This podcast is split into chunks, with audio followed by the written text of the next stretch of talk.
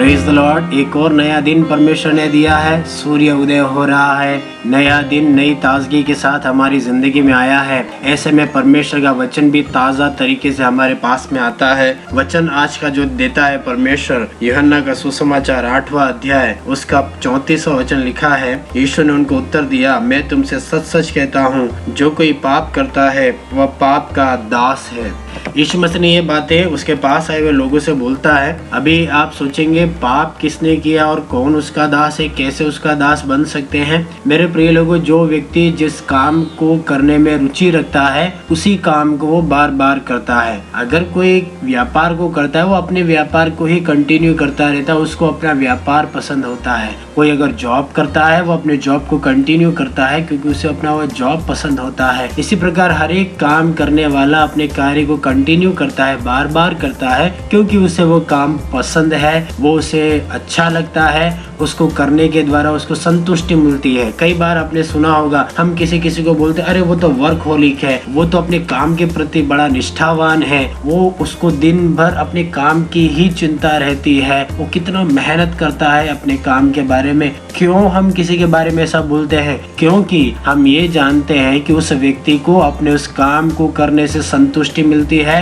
वो बड़ा निष्ठा से अपने उस कार्य को करता है। वैसे ही तो अगर वो उस कार्य को करने के लिए निष्ठावान है, संतुष्टि मिलती है, अपने आप ही वो कार्य उसे कंट्रोल करता है और वो बिना जाने, अनजाने अपने उस कार्य को हर पल कंटिन्यू करता रहता है। वैसे ही पाप भी ऐसे ही एक चीज़ है। प्रभु बोलता है, जो पाप करता है, वो पाप का गुलाम है। एक बार पाप करने पर तुरंत ही वो व्यक्ति उस पाप का गुलाम नहीं हो जाता है, लेकिन एक ही काम को बार बार करने से वो उसका आदि हो जाता है। हालेलुया। आदि हो जाने का मतलब है, फिर उसको उसके बिना रहा नहीं जाता है। उदाहरण के लिए, एक शराबी व्यक्ति एक ही दिन में शराबी नहीं बनता है। उसे शराबी बनने के लिए कुछ समय लगता है, कुछ महीने लगते हैं कभी कभी साल भी लग जाते हैं। और जिस दिन उसको मन में ऐसा लगता है कि अब मैं इसके बिना नहीं रह सकता, वो शराब का गुलाम बन चुका है। हालेलुया। कई बार लोग अपनी आदतों के गुलाम है। किसी को झूठ बोलने की आदत है, वो झूठ का गुलाम है। किसी को दूसरों की बुराई करने की आदत है, वो उस बुराई करने की आदत का गुलाम है। वैसे यीशु मसीह बोलता है, अगर तुम पाप करते हो, पाप करने में तुम्हें मज़ा आता है, पाप करने से तुम्हें संतुष्टि मिलती है और तुम उसे बार बार करते रहते हो, तुम पाप के गुलाम बन चुके हो। इसलिए जो पाप करता है, वो पाप का गुलाम है। और अगर पाप से बचे रहना है, ज़रूरी है। परमेश्वर का वचन हमारे अंदर बना रहे।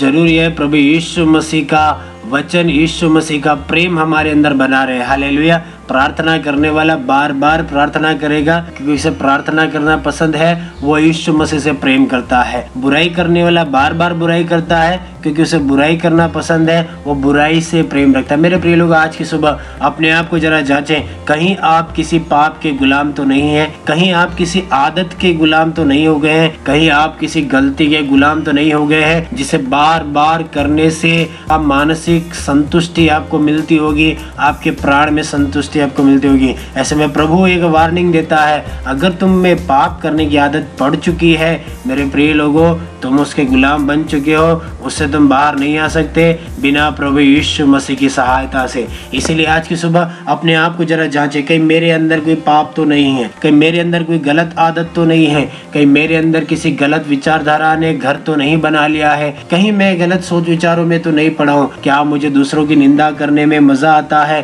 क्या मुझे दूसरों की बुराई करने से संतुष्टि मिलती है। अगर आपके अंदर ऐसी एक भावनाएँ या विचारधाराएँ अगर आपके अंदर है, मेरे प्रिय लोगों, आप उसके गुलाम बन चुके हैं, आपको उससे मुक्ति की ज़रूरत है। और मुक्ति केवल और केवल प्रभु यीशु मसीह में उन बातों से छुटकारा, उन गलती से छुटकारा केवल यीशु मसीह दे सकता है। ऐसे में अगर आप सोचते हैं, आपके अंदर गलतियाँ हैं, आपके अंदर कमियाँ हैं, अगर आपको ऐसा लगता है, आप किसी एक विशेष आदत के या पाप के आप गुलाम बन चुके हैं और आपको उसमें से एक नजात की ज़रूरत है। मेरे प्रिय लोगों, आज की सुबह में आपके लिए प्रार्थना करना चाहूँगा। मेरे प्रिय पिता परमेश्वर, इस संदेश को सुनने वाले मेरे प्रिय भाइयों, बहनों के लिए मैं दुआ करता हूँ, प्रभु। वे जहाँ से भी सुनते हो, कहीं से भी वह हो, पिता परमेश्वर, हम उनके लिए प्रार्थना करते हैं। उनकी गलत आदतों से तूने छुटकारा दिला, पाप की आदतों से तूने छुटकारा दिला, उस गुलामी में से तूने बाहर निकाल मेरे पिता परमेश्वर। क्योंकि प्रभु, तू सत्य है और तू हमें आज़ादी देने वाला परमेश्वर हर एक गुलामी में से, हर एक एक बुराई में से तू हमें आज़ादी देने वाला परमेश्वर है। सारी बुरी आदतों से तू हर एक को तो छुड़ा मेरे पिता परमेश्वर।